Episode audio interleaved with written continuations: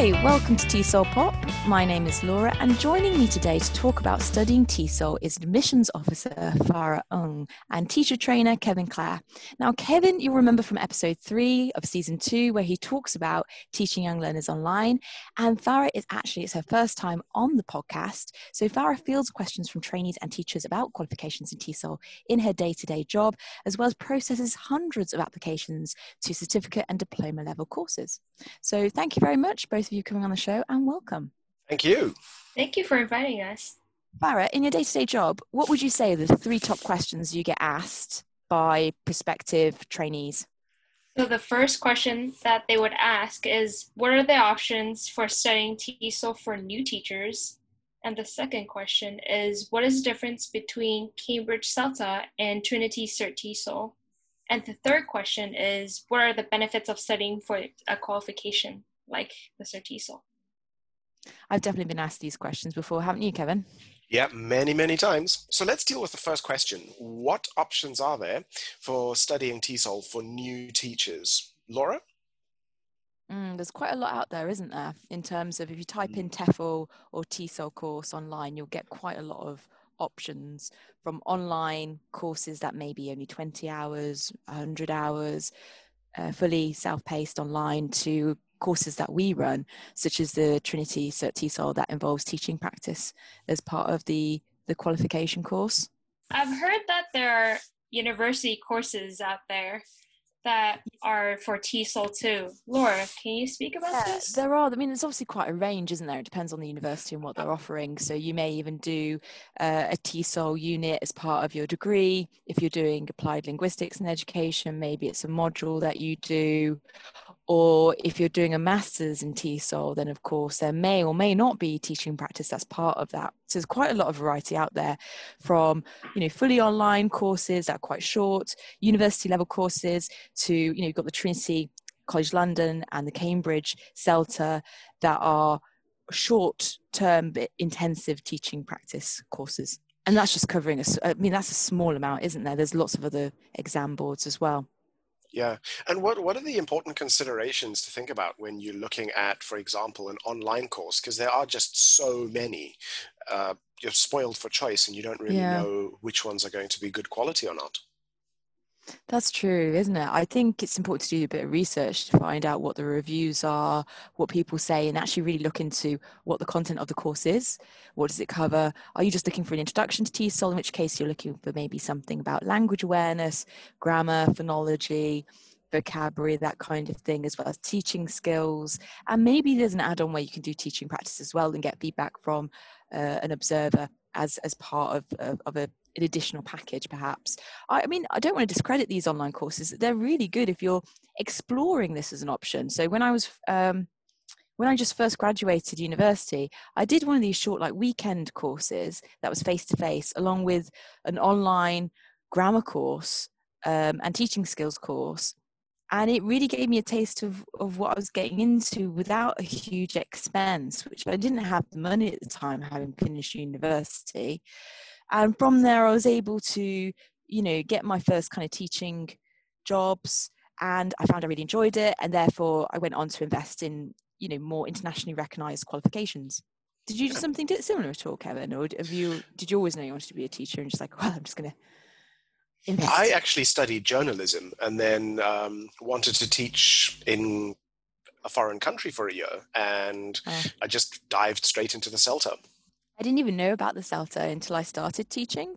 And my director of studies actually told me about um, these internationally recognized qualifications and how I should move towards them or do a you know a university course or, or and or do a university course as well if I want to stay in the, the industry long term. So I just had no idea. So I think I was one of those people that just did a Google search. I was like, "Oh, online TEFL. Yeah, this sounds right." yep, I did. I did online TEFL course nearest to my home, and uh, a CELTA provider turned up, and that's where I went. Oh, that's lucky then. yeah. yeah.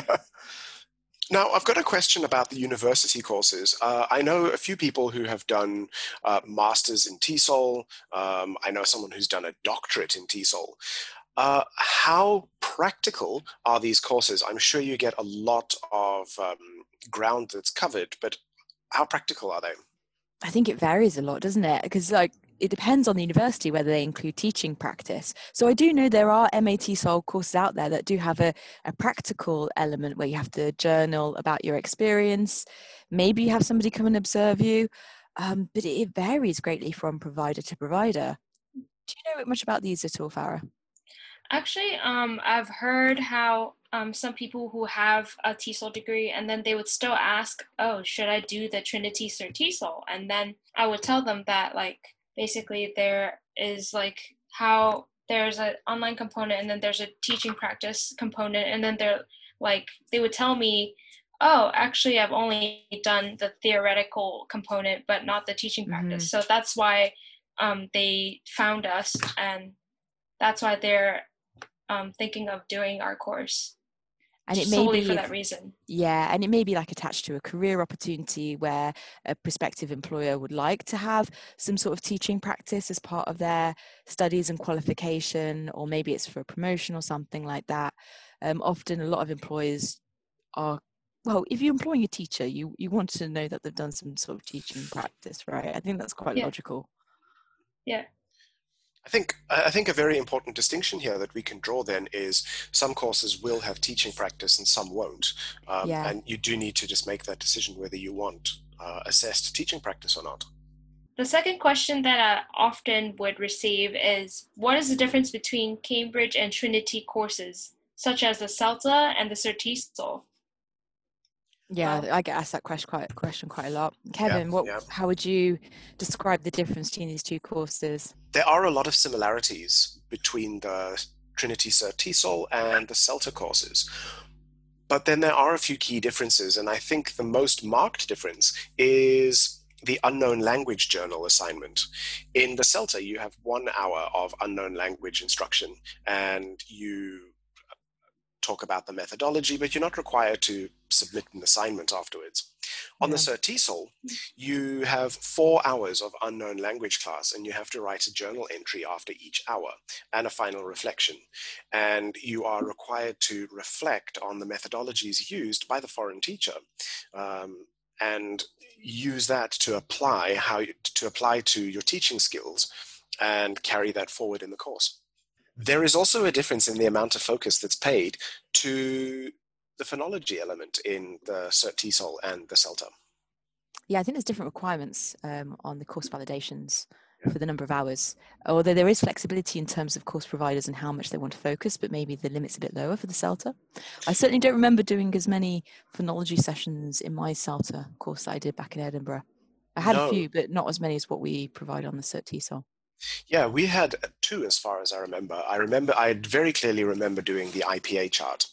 Yeah. Um, and then there was another section on phonology, but it wasn't nearly as big a focus as it is um, on the TESOL, to my memory. Yeah.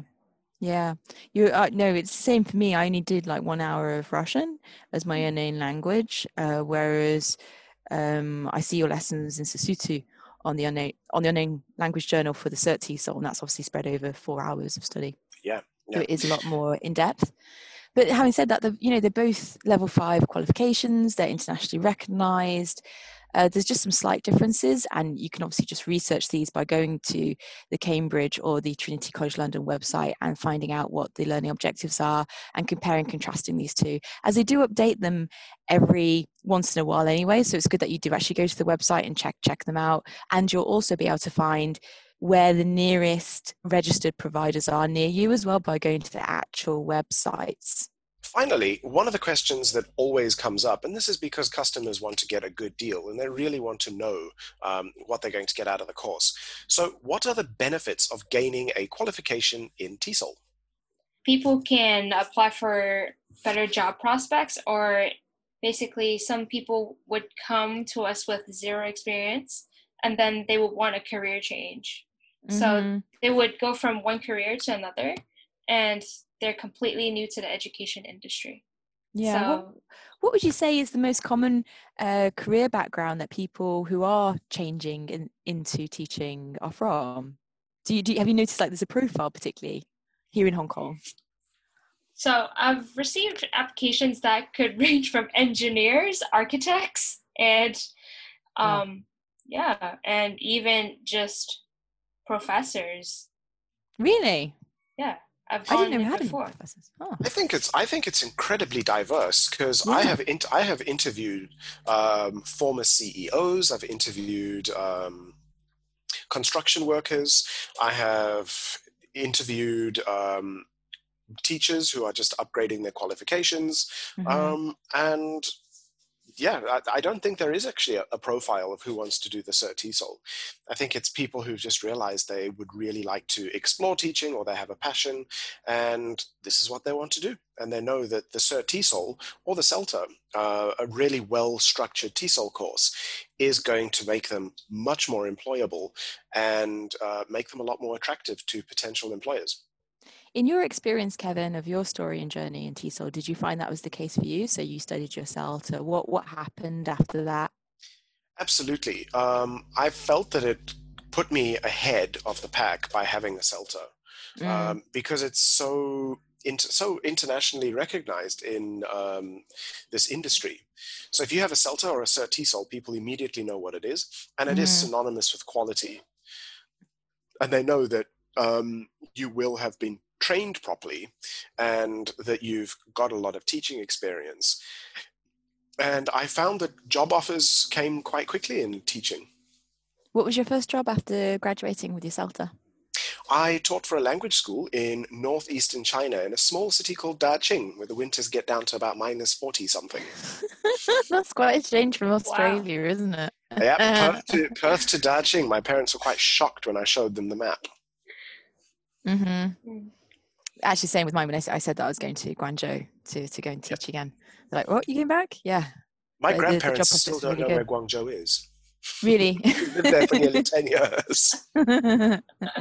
Great. So I think the advice we can leave our listeners with then today is to A, do your research, find out what, what courses are available, go to the actual websites for reputable organizations such as Cambridge and Trinity to find out where the course providers are. Look at the learning objectives and compare and contrast to find out what's right for you. Any other lasting tip, any other final final thoughts that you want to summarize with Farah or Kevin?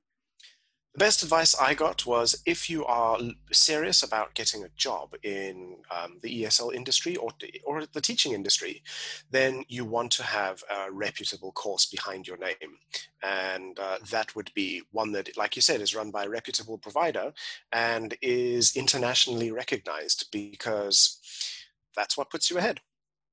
Yeah. Yeah, And what Farah? Kevin said. What basically what Kevin said, and even if people who have experience in teaching and or have no experience in teaching, they can still do the Cert TESOL. So that's a great opportunity. I love the fact that you're promoting the Cert T TESOL. That's what you, you work for. You're, you're Trinity through and through. That's fine. That's fine. That's okay there. Good. Thanks very much, guys, for, for joining today and sharing your advice. Um, this is really valuable for people that are considering coming into the industry or may have been in it a while who are listening, who are considering, you know, what their next steps are. So if you have a question, maybe I should say bye to you guys first. So bye. Thanks for coming on the on the podcast. Thanks very much. Thank you for having me. Yeah, thank you for having me too. If you have a question that you'd like us to answer, then you can contact us by sending us a message on the website tesolpop.com or contact us on Facebook or Instagram.